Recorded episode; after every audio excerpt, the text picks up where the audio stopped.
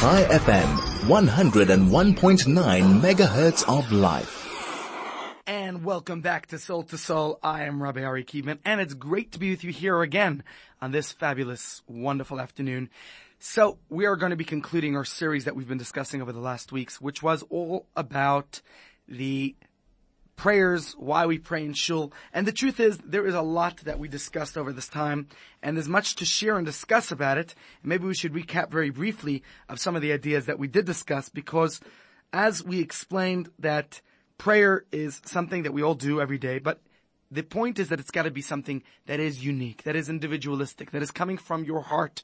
And we contrasted the Hebrew word tefillah, which means to connect, versus the English word prayer, which means to beseech, to request. And prayer is not about requesting, although it includes our requests. We do ask God for our personal needs. And we scanned, we perused the biblical literature and the scriptures, and we saw so many different prayers of so many of our great ancestors and venerable personalities. But the idea was that they each made themselves vulnerable for, before God. Whereas Hannah says to God, "Dear God, I just cannot do this without you." King David says, "Almighty God, I couldn't have done this without you." So we see that all of them are prayers from the heart. It is personal. It is a connection with Hashem, conversing with God. And the question that leads us to today is, if that is the case, then what is the purpose of going to shul? If prayer is a very personal matter, that I'm connecting to God in my own personal, individual way, then why am I going to shul and praying with so many others? So, since we considered and discussed so many of these matters that I hope we've all gained from, I'd like to share with you today the purpose of praying in a group setting, why it is at those specific designated times that we go to shul, why in the morning, evening, and afternoon and evening, and why indeed it says in Shulchan Aruch that the ideal place for a person to pray is in shul with the community. Yishtadel adam lehispala bebeit knesset im hatzibur. A person should ideally endeavor to pray in shul with the congregation. Now, obviously, some shuls have prayer services every day, some only on Shabbos and Yom Tov. Whatever the case is, and by the way, I'm going to do a personal quick plug. If you work in Sandton Central, in the C B D, or you know anyone who does live or work in that area, we have three minyanim a day at our shul, Chabad's Goodness and Kindness Center, the Sandton Central shul. Every day, Shachris, six thirty in the morning, Mincha Ma'ariv at quarter to six in the evening. We always have the best freshly brewed coffee in town. We've got a cappuccino machine that is beyond what you'll get at any coffee shop. We've got the top. And we've also got an espresso for those who prefer that. And also biscuits and cake. So just come any day. We also have lots of shiurim going on. So join us at the shul. And this is a shul that's open all the time. But of course, there are those that are only on Shabbos. And then of course, we know shuls that have a chazan and a choir and a whole, uh, in my opinion, it's great to, I personally love the shuls with a choir, even though my shul has a different type of choir. In our shul, every member is a chorister. Everyone participates in the singing. And in the shuls where I used to go that have choirs that I love listening to, I also like it when the choir somehow engages the community to sing with, with everyone else. Because just to be a spectator in shul, shul, they say there's no business like show business. And as a rabbi, I could say no business like shul business. But shul shouldn't just be a show. We're not coming to just watch the chazan and choir sing. We should be participating part of the service as well. So that is the question then. If the idea of davening is that we're contemplating God's majesty and we're striving to truly sense God's presence in our lives, and we really want to develop a meaningful relationship with Hashem, and those, if you tuned in in previous weeks or attended our J L I courses, you know that the process of prayer is like climbing a ladder, and there are different stages and grades of the ladder. The only part I could summarize for now to tell you is on the ladder of life, especially the spiritual ladder, it doesn't matter which rung you're at, but what's more important is the direction you're heading. And so if prayer is that idea that we're climbing this spiritual ladder, then why is there such emphasis on tefillah b'tzibur, on communal prayer, on davening with a minyan? What value does the company of others, of praying together with the community, contribute to my personal prayers, to my personal needs? And to put it simply, why go to shul to daven when I assure you it's really nice? I could contemplate much deeper and reflect much more introspectively in a, in the woods, in a private personal setting, at the kotel of my home. And the truth is, there are lots of challenges that people tell me they have with going to shul. You know, you gotta keep up with the rest of the congregation, and for some shuls, it's the highway, the, the speeding highway of davening, going one hundred fifty kilometers an hour. And certainly in other shuls, some will say maybe it's too slow. And it's never right for everyone. Some people say the chazan goes too fast, for others, for others it goes too slow.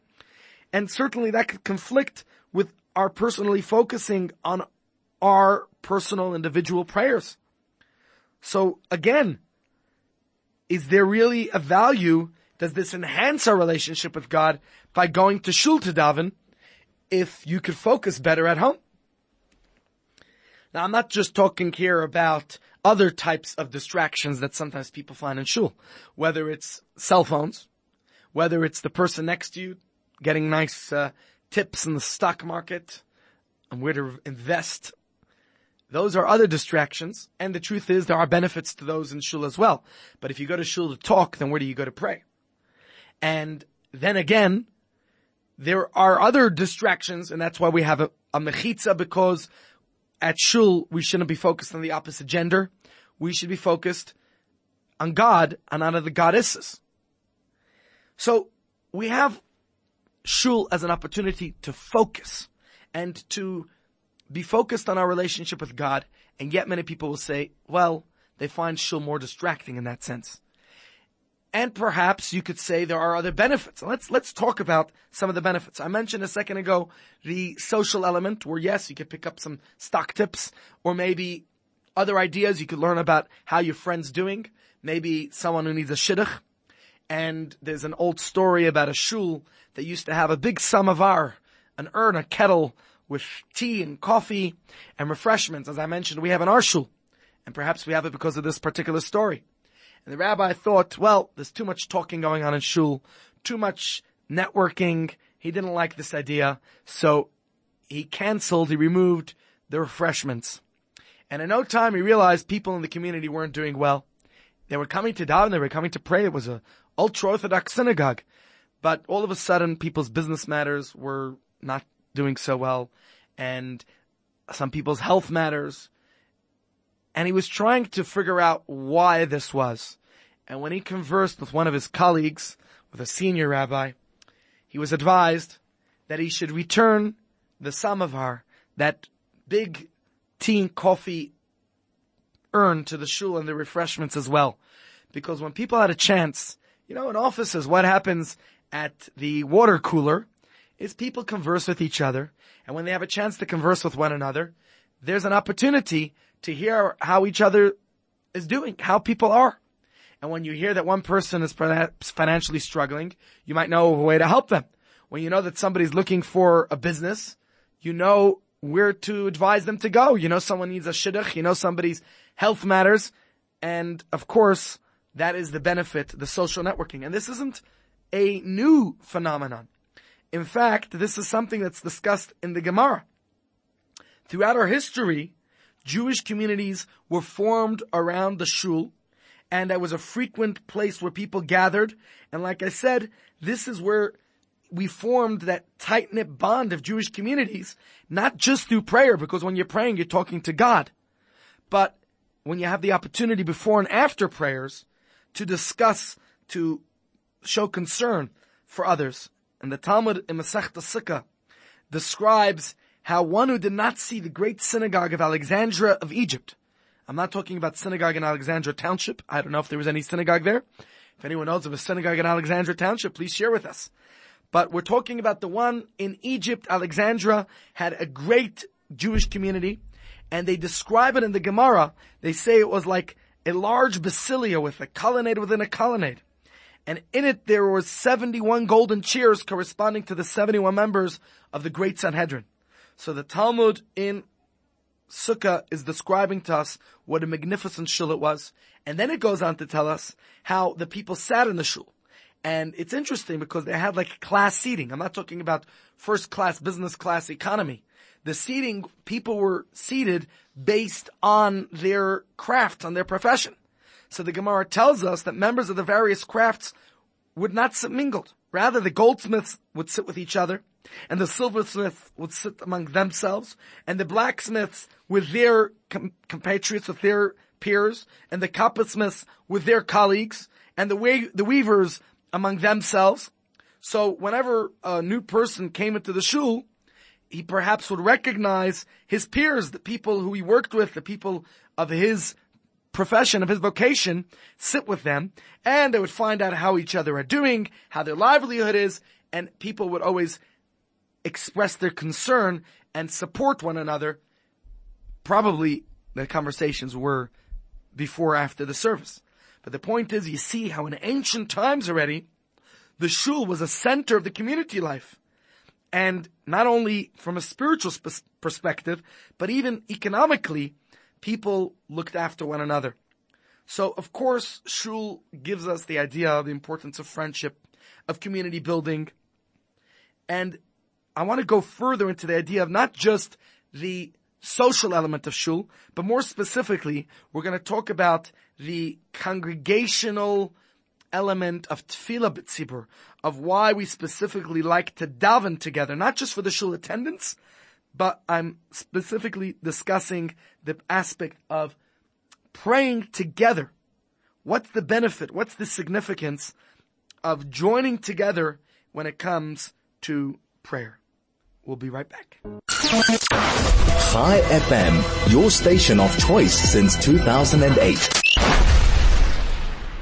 And welcome back to Soul to Soul. I'm Rabbi Ari Kievman, and today we are talking about communities that pray together. Why do we have to daven in shul? Why can't you just daven at home? I once asked a friend, I said, hey, where did you pray today? He says, at the kotel. I said, that's far away. He says, no, I got a kotel in my house too. We all have walls in our homes. And I asked another friend, said, Inachta tefillin ayom. He says, Ken, inachti ba'aron. I said, did you put on tefillin today? But in Hebrew, yeah, I put it in the closet. So the question here is, why do we specifically pray in shul and with the minyan? And I want to share with you the idea, the power of group prayer that the Talmud discusses. And we discussed before about the social element. Yes, you could go to shul to network, get stock tips and all. Nothing wrong with looking after each other. But here I'm going to share with you a piece from the Talmud, and this comes from the story of King, well, we'll go a little further back in history, because I think there's two powerful lessons that could be learned from the story. The first part of the story is King Chizkiyahu, and I'm not sure how you say that in English, Hezekiah, who was a great king in Israel.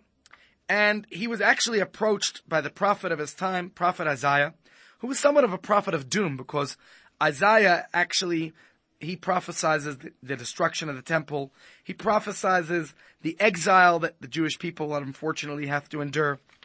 But King Chizkiyahu, who was a good, righteous king, was told by the prophet Isaiah that he's got to get his life in order, which is actually a euphemism.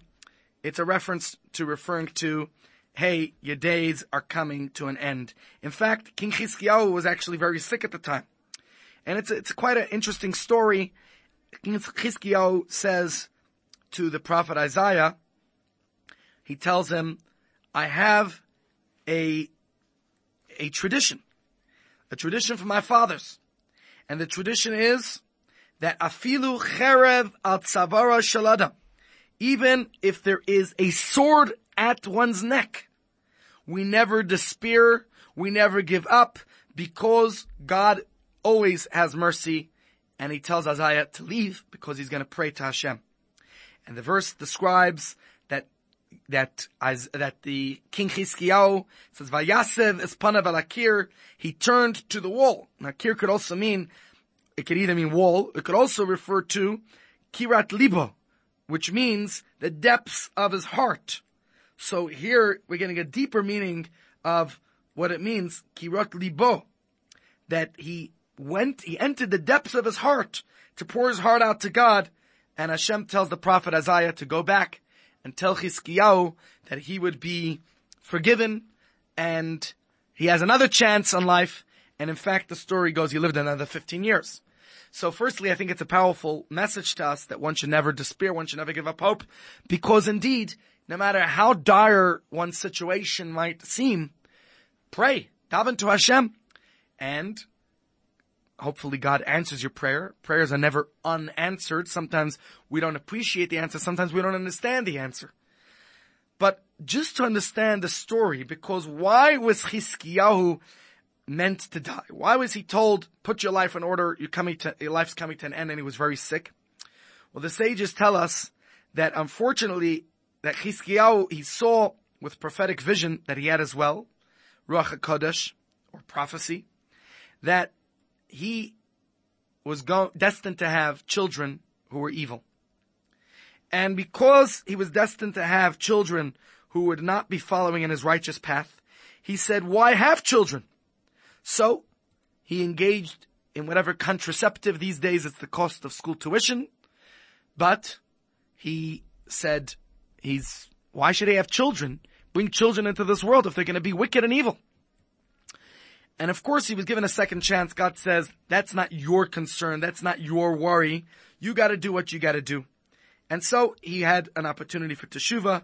He was able to, he was granted another fifteen years, and he had brought children in this world. And unfortunately, those children did not follow in his footsteps, just as his prophetic vision told him. Although they say sometimes we think things and so they become. So whatever the case, he had a son named Menashe.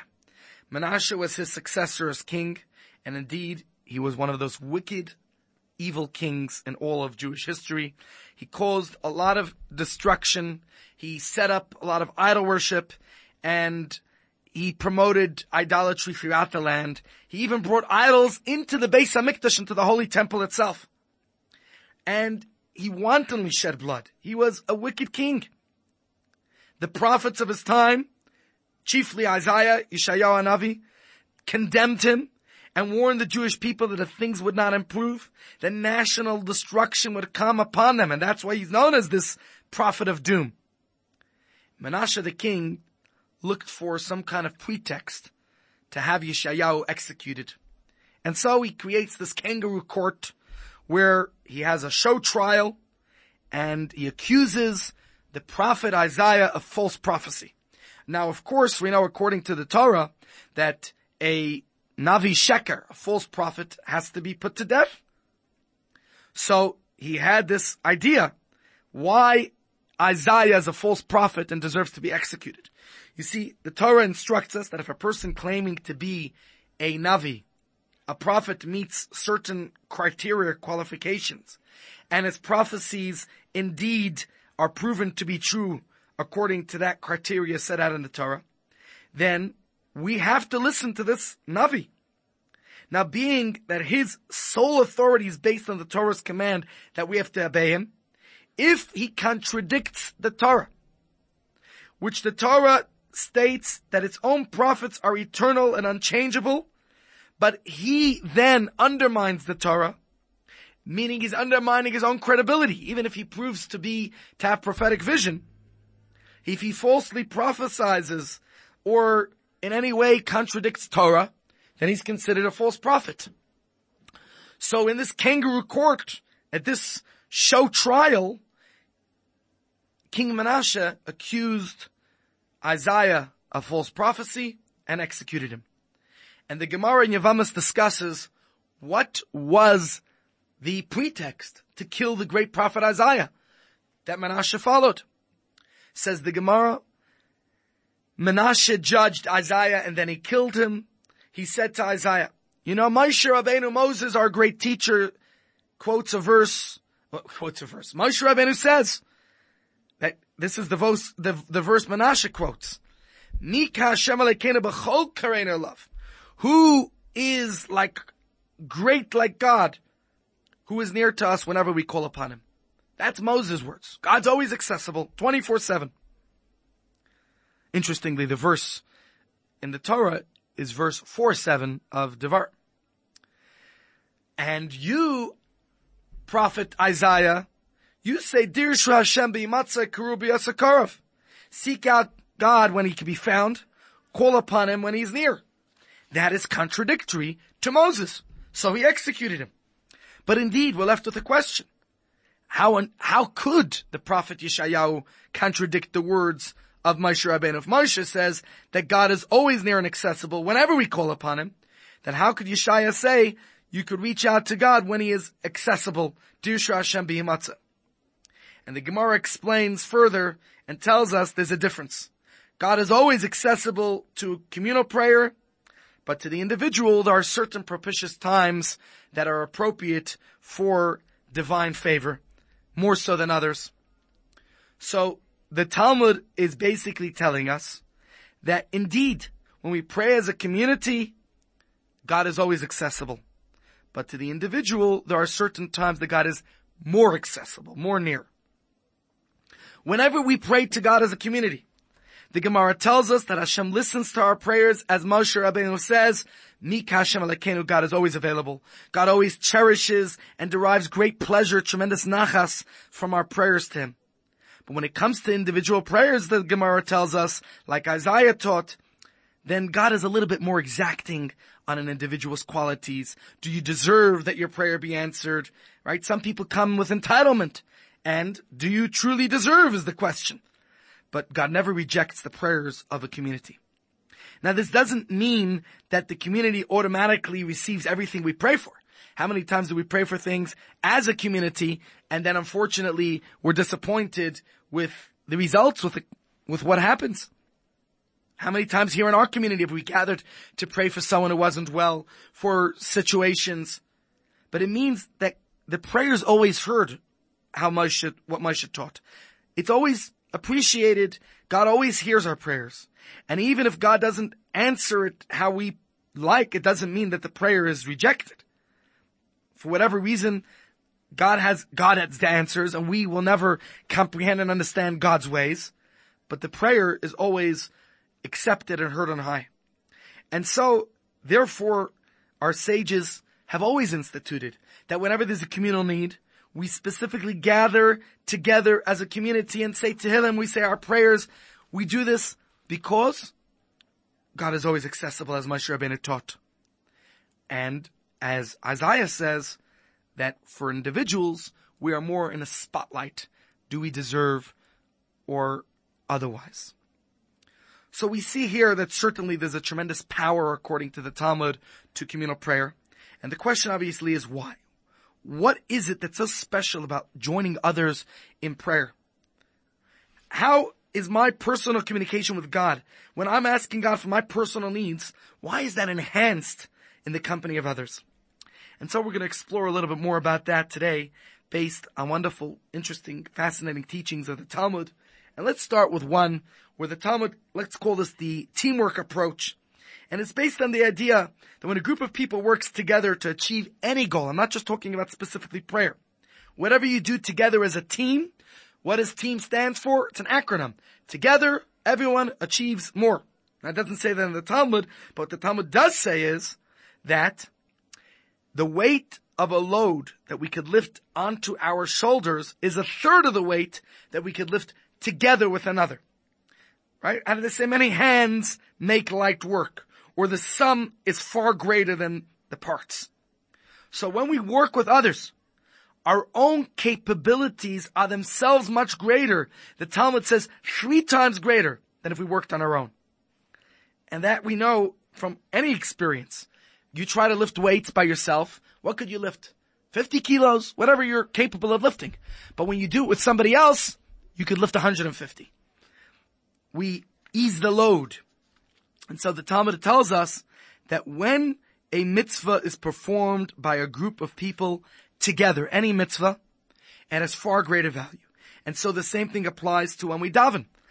Obviously, when you're lifting weights, but spiritual weights we're talking here. So our own abilities are multiplied so many more times over when we work as a team. And the same we could apply to praying, how it's enhanced when we uplift each other's prayers, when we daven together.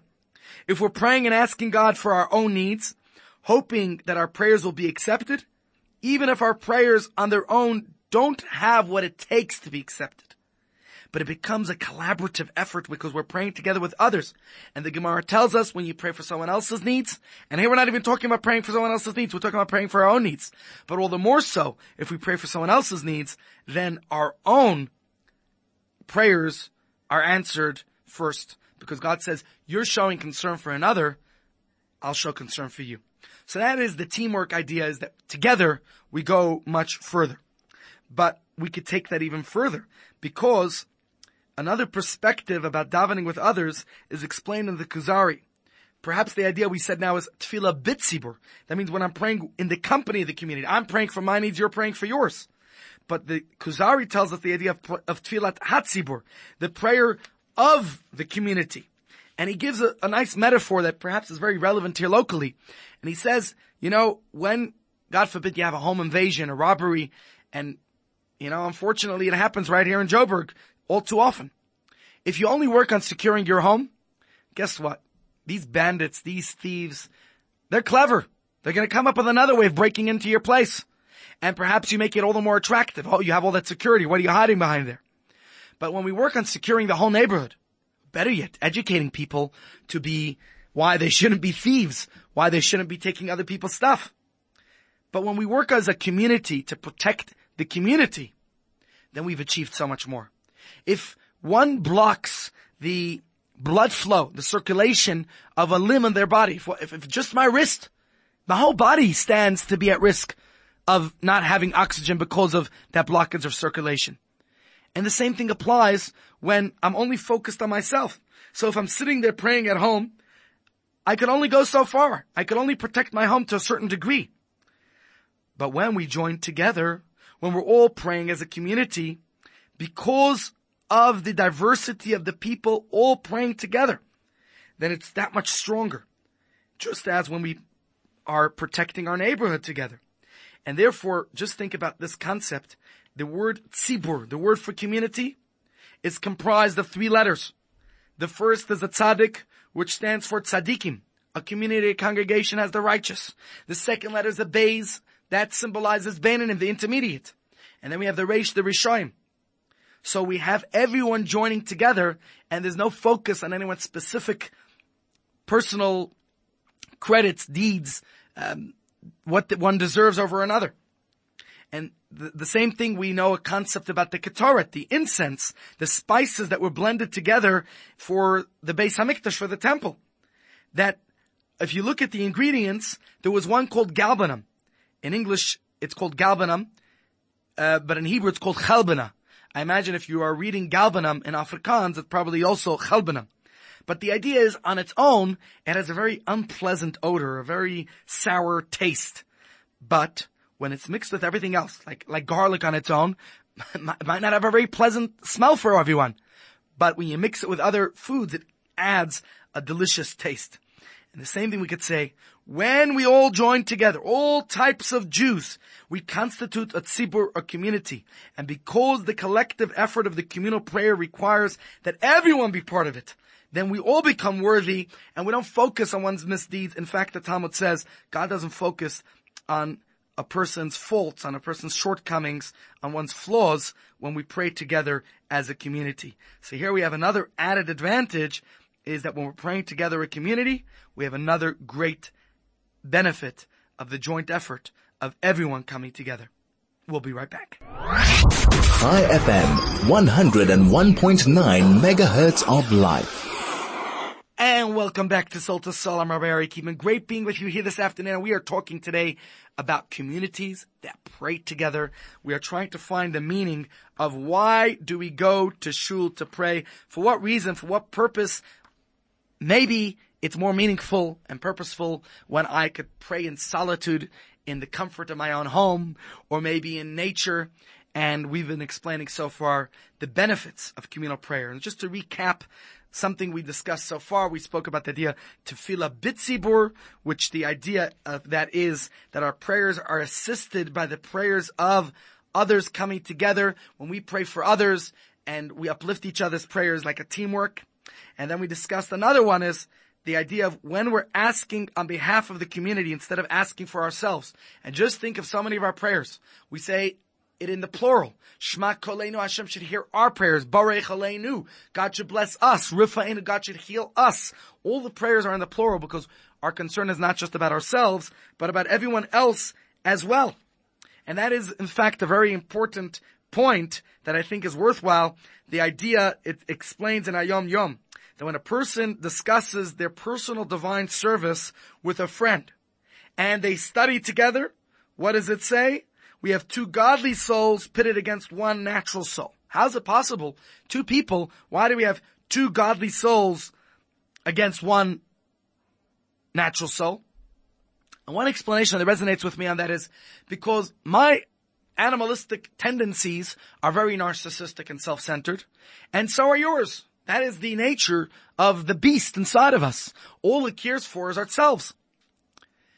However, the soul element, my godly soul, is more concerned with another. And perhaps a good way to look at this, I'm going to ask you a question, is it says, Lo ha'amar, am ha'aretz chassid, a person of the, uh, an ignoramus cannot be a chassid. But more specifically, person of the, an ignorant person is more precisely translated as Am Ha'aretz, a person of the earth, one of the soil. Whereas Chassid is one who's more focused on, a pious person focuses on soul matters. What's the difference, I ask you, between soil and soul? You're thinking about it. Okay? Don't go so deep. Let's just look at the spelling. Soil is spelled S O I L. It's about me, myself, and I, very self-centered, narcissistic. Whereas soul is S O U L. So my animal, animalistic tendencies, my nefesh bahamis, is all about me, myself, and I. That's the Am Haaretz. Look at an animal. It's always looking down at the soil. So, I get together with you. If I am just self-centered, I care about me and you care about you. But if I am chassid, I'm focused on S O U L. What could I do for you? So the two of us gather together. Our godly souls care for one another. We have two godly souls, S O U, concerned with each other, versus one animal soul of each of us. So we have two against one. So again, when we pray for others, God hears, God looks after our own personal concerns as well. And the idea that we discussed is when we're joined together as a community and we're asking God on behalf of the community. And this is, uh, this applies not just to our requests, you know, when it comes to the confessional prayers. What do we say? Ashamnu, Bagadnu, Gozanu. Ah, ya, ya, ya, ya, ya, ya, ya, ya, ya, ya, ya, ya, ya, ya, ya, ya. Try this in English. We have stolen, we have acted deceitfully, we have done wrong. Not an exact translation, but the idea that just try in a court, one wants us to make a confessional statement and say, we have done, excuse me, no responsibility. But when we say our prayers, there is a matter of responsibility. We are at fault when people in our community have done wrong. We have failed in our educational system if members of our community have acted deceitfully, have pulled off Ponzi schemes, or done things that are unfortunately wrong. And sadly, we have such people in our community. And we, our schools, have failed in the educational system. We bear that responsibility, all of us, as a community. And the same thing when we say that, when we take that responsibility, we also ask God to grant us all of our prayers. We acknowledge that even if I didn't myself commit that particular offense, but when someone in the community did, why didn't I prevent them from doing so? So there is some responsibility that each of us bears. So this idea of praying together is something that we're all in it together. Tzibur. The righteous, the pious, the average, the, the wicked, we're all in it together. And our differences only contribute to the team effort because even though there are some who aren't deserving, but this is why even the less than perfect people can and should be included in the effort, because God overlooks their shortcomings because we're praying as a community. And so, of course, group makes our prayers more worthy in that sense, but I want to take it a step further, how communal prayer has an even greater effort.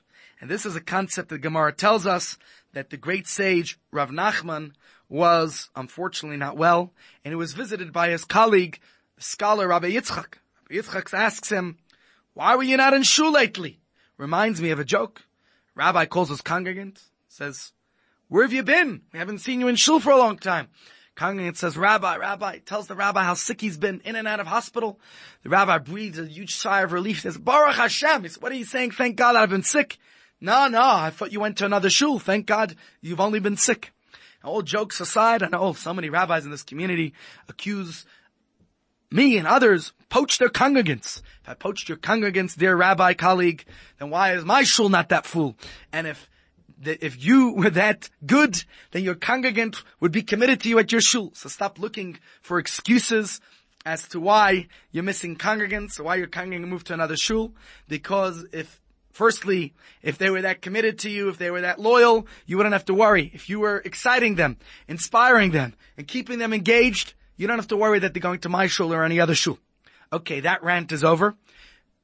Another rant I gotta make at the same time is, when I find a local congregant comes to my shul, and God forbid I hear a complaint, whether it's from committee members or what, "How did you steal our congregant?" And I say, halavai, they would come more often, but don't we want, the ideal is that everyone should become Shomer Shabbos, that they observe Shabbos and walk to the shul that's closest to them? So why all this kvetching and complaining? And we need to work on that in our community and those feelings. But back to the story in the Gemara. The story can be found in Gemara Brachos, the very beginning, on Daf Zayin Amud Beis, and Daf Ches Amud Aleph. And the Gemara says, Rabbi Yitzchak tells him, "I haven't been to shul," he says, "because he hasn't been well." And of course, if a person's frail or sick, it's a good excuse, granted, why he can't come to shul. He wasn't playing cookie. He wasn't uh, playing golf. He wasn't running off. So Rav Yitzchak explains to him then, when you do pray at home, try to pray at the same time as the community. Why? And he explains to him because, as a verse says in Tehillim, "Va'ani tfilasi lecha Hashem etzratza," and we say this every Shabbos afternoon at Mincha. We also say it on the high holidays when we open the Ark. So, when is it a time of divine favor? Right? We say here, "Vanis filasi," may my prayer to you be eitz ratzon, a time of favor. So the Gemara asks, when is a time of, of divine favor? And the Gemara answers, "B'shash hatzibu mispalim." When is that? At the same time that the congregation prays. So the Gemara tells us, how do we know that Hashem doesn't spurn the prayer of the masses, of the community? And the Gemara answers a verse that says, "Hein el kabir v'lo yimas," a verse in Job that Hashem will not spurn the prayers of the masses when we're a community together.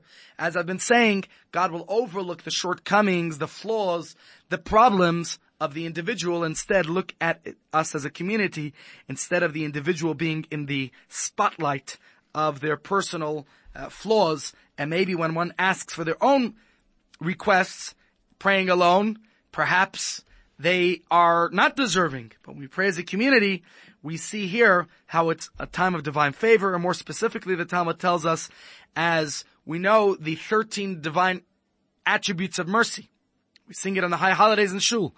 Hashem, Hashem, kel rachum v'chanun, erech apayim, rav chesed v'emes, notzer chesed lo alafim, noseyavam v'fesha v'chata v'nakeh.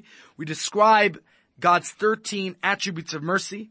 God, God, benevolent God, compassionate and gracious, slow to anger and abounding in kindness and truth. God preserves kindness for two thousand generations, forgiving iniquity, transgression, and sin. God cleanses. We say this in our prayers only when there's a minyan.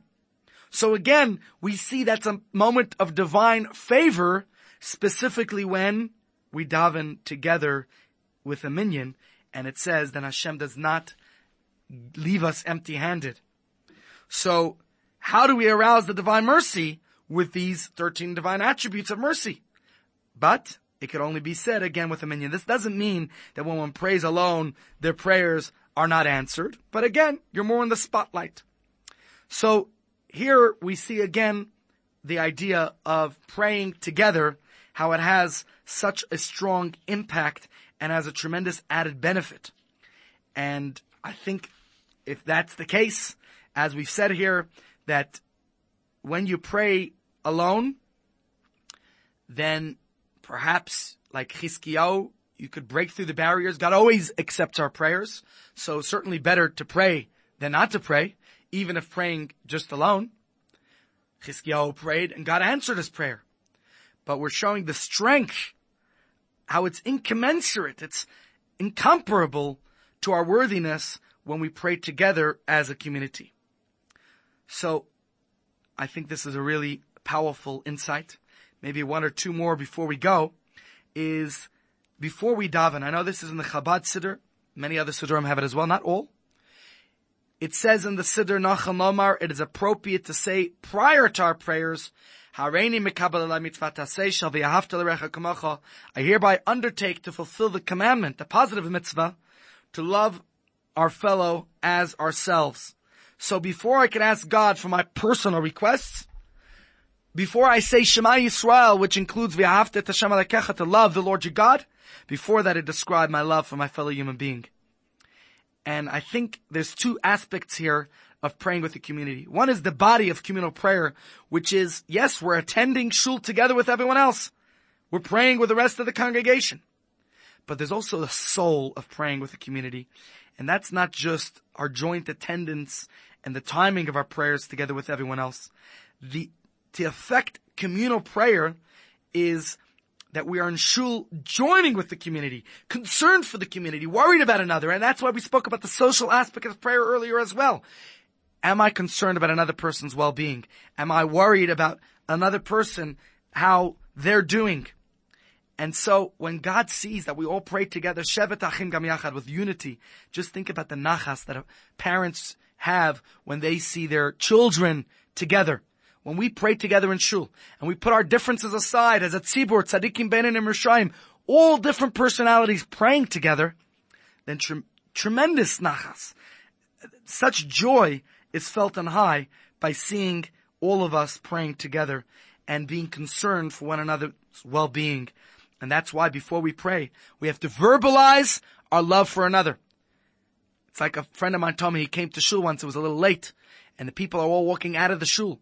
So he says, oh yeah, the prayer service is done. And the man says, no, they were only said. Now we gotta get them done.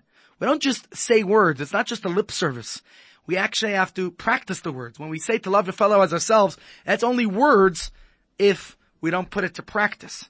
So the idea is that, hey, we got to put these ideas into practice in our life. So let me conclude with a few tips on how you can put this into practice in your life, because we've really been discussing a lot of ideas over the weeks.